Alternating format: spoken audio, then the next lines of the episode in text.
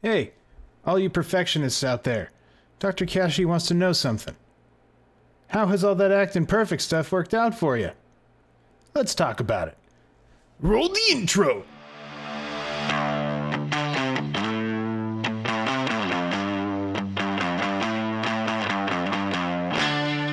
Hello! Hello, and welcome to Coffee with Kashey. I'm your host, Dr. Trevor Kashey. And on today's episode, and I think the next few episodes, I think, you and I are taking a semi critical ish look at the two thinking styles people use to make sense of what they see, feel, do, and how they come to conclusions about it. Numero uno, thinking dogmatically. And numero dos, thinking scientifically.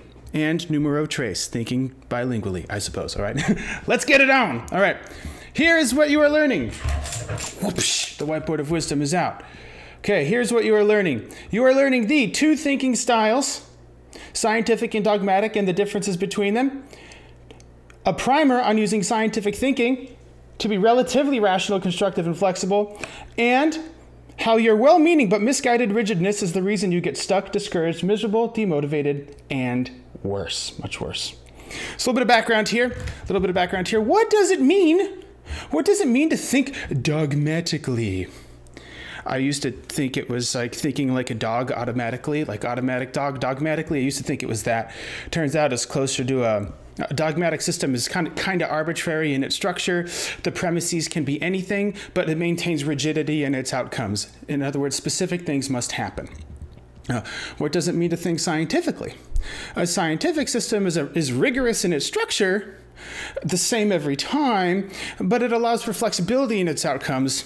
Anything can happen. anything anything can happen. You and I will go into further detail momentarily. Uh, I do find an outrageous number of people comically and ironically align themselves with scientific mindedness in a dogmatic way. And, and after we go through this adventure together, I'm sure you'll be able to spot it. And as a disclaimer, everybody's got a touch of both. Everyone's got a touch of both systems.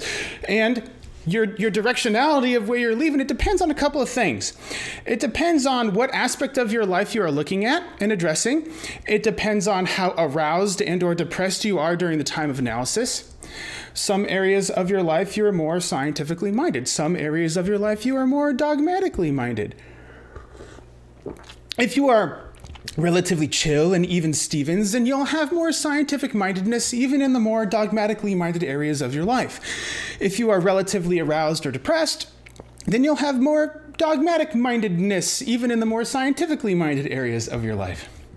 Also, I firmly believe there's a place for both, mostly because there has to be.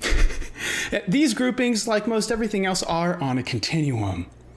Additionally, the direction you lean, dogmatic or scientific, varies. Why? Because paradoxically, like I said, it must. To have tension is to be human. It is Dr. Kashey's job to help you foster rational and constructive tension so that you have consistently desirable outcomes. That is that is something somewhat of a requirement that tension, okay? To that end, it behooves you to make internal comparisons as we progress so that you can get a grasp of how insanely different you approach different aspects of your life and when you peel the onion one more time, the ironically arbitrary path you took to end up that way in those varying areas of your life. So let's look at this problem a bit more. Which system are you more likely to foster a resilience response that puts you ahead of the curve, to overcome the nonsense, to put you ahead, and to get you closer to your mark? A scientific system or a dogmatic system? Let's put Dr. Kashey's egregiously biased interpretations to the test. a scientific system is rigorous in its structure, the same every time but allows for flexibility in its outcomes. Anything can happen. When dutifully executed, all outcomes are conceivable and constitutionally acceptable. Expectations are seldom violated, but they can st- but expectations can still be met. Uh, this is a rational, constructive, and relatively flexible system. A dogmatic system is arbitrary in its structure, the premises can be just about anything, but maintains rigidity in its outcomes. Specific things must happen. When dutifully executed, only approved outcomes are conceivable and acceptable, and expectations are frequently violated and seldom, if ever, met. This is an impulsive, destructive, and relatively rigid system. But again, we all have elements of both. A rational and constructive framework is inherently flexible, and when the entire cookie crumbles, the odds will kind of forever be in your favor, as it were. An impulsive and destructive framework is inherently rigid when the entire cookie crumbles, and the odds are ever against you. So let's start with a fun but tangentially related example a mechanical clock. A broken clock is only right twice a day, but it is rigid, and you can leave it alone for eternity. This is the simpler and relatively passive approach to telling time. A working clock is much closer to the mark, way more often, but its mechanism is simultaneously flexible and under tension. Therefore, it must be regularly calibrated, or the oscillation mechanism will slowly but surely succumb to the necessary tension and friction, eventually drifting beyond practical usefulness. This is a more purposeful but more active approach to telling time. Do you see any parallels here? The results you should expect from minimal effort and passivity versus methodical effort and ingenuity? Indeed, both systems are perfectly fine so long as the expectation of work and results are properly managed. Indeed, it is a terribly violating and disturbing insult when you use the first method and expect the results of the second. Let's make it a bit more applied. Let us say your expectations were violated and you were rational and constructive, flexible. You'll feel disappointed or concerned or sad. Uh, this is healthy and reasonable. Let us say your expectations were violated and you were impulsive and stubborn, rigid. You'd be angry, anxious, and or depressed. This is harmful and damaging. Let us say your expectations were met and you were rational and constructive and flexible or rationally constructive, flexible. You'll feel delighted, excited, and or eager. This is healthy and reasonable. Let us say your expectations were met and you are impulsive and stubborn, rigid. You'll be expectant of the result. Assume it should have been that way all along, and further reinforce that it is the only acceptable outcome. That is harmful and damaging. Do you see a difference? Why do you think that is? Why do you think that is? This is because there are relatively helpful and harmful positive as well as relatively helpful and harmful negatives. You can have helpful and harmful positives and helpful and harmful negatives.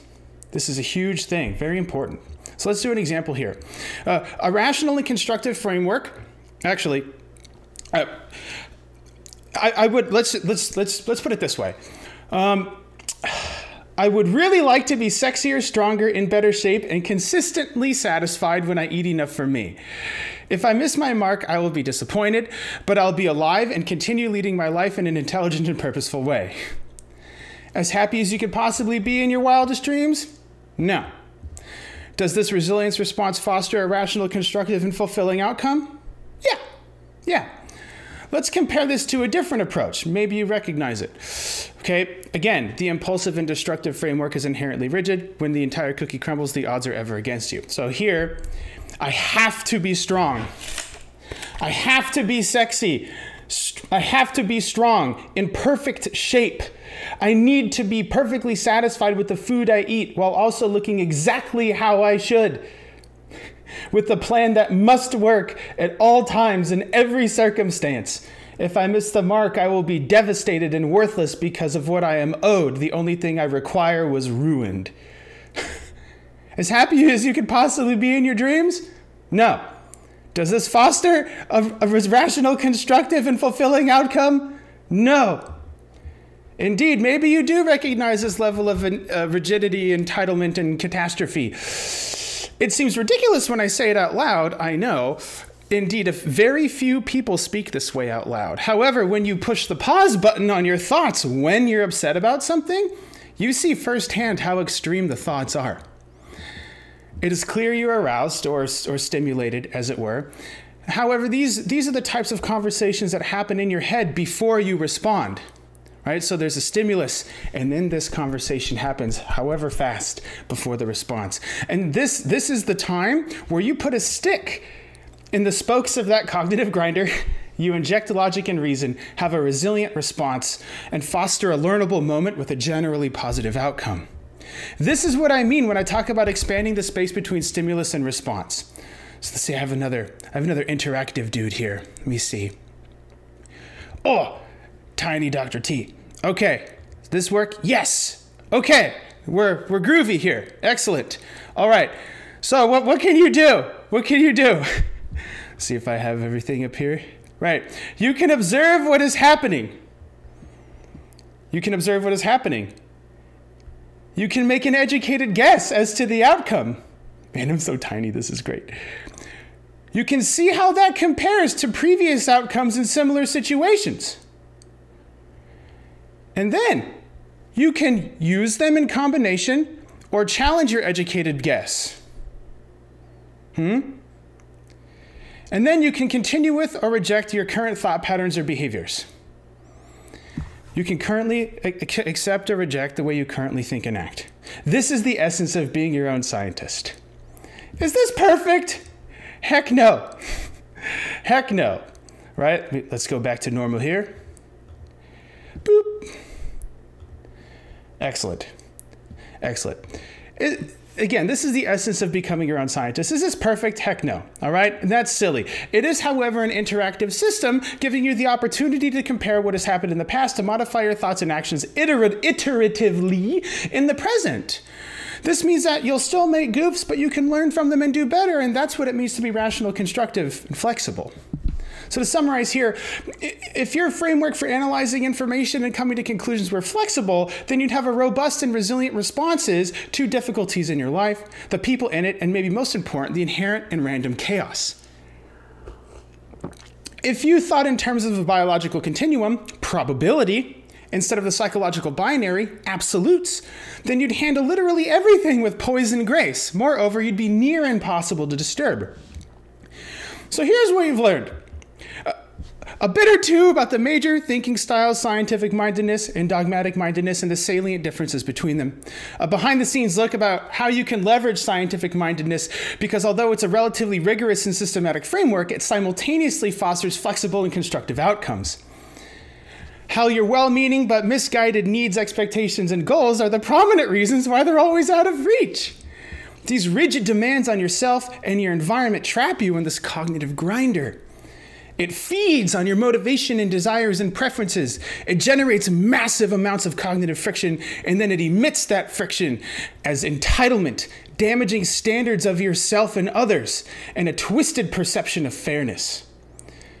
So, in conclusion, if you are purposeful and methodical about your scientific mindedness, will that eliminate your capacity for disturbance?